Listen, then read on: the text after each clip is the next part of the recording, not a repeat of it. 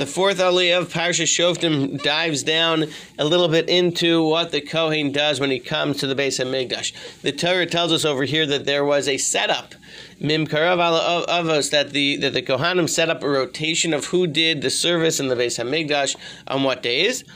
And and then the ramification of that was that another Kohen in general couldn't come and do it if it wasn't his turn.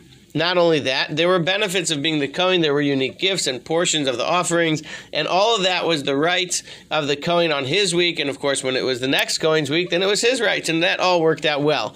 Notes the Torah that's all on regular weeks, but on the holiday that's that's but on a holiday it's different. The offerings of the holidays, as needed, more and more Kohanim can come and they can help with the offerings of the holiday, and they will then get the benefits and the gifts that come with that.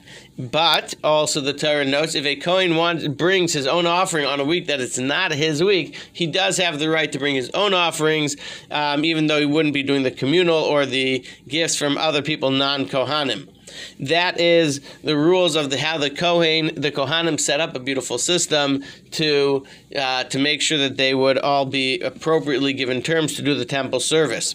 Torah goes on over here and says, of course, there there are many, many ways that, that idols were served and things that are really idolatry and a lack of belief in Hashem. This aliyah ends with a verse called Tamim Tihyeh Im Hashem Elokecha. You should be have a a, uh, a straightforwardness, a fullness, a wholesomeness in your service of Hashem to believe that what He brings to us is what it's supposed to be, and that what happens is what it, what happens is the right thing. And I don't know, I don't need to know what the future will bring because whatever Hashem brings is the best for me. Those who served idols were very, very busy trying to figure out the future, and that is not the way of the Torah. We have over here a number of prohibitions about sh- about trying to sneak and figure out what's the right thing for the future.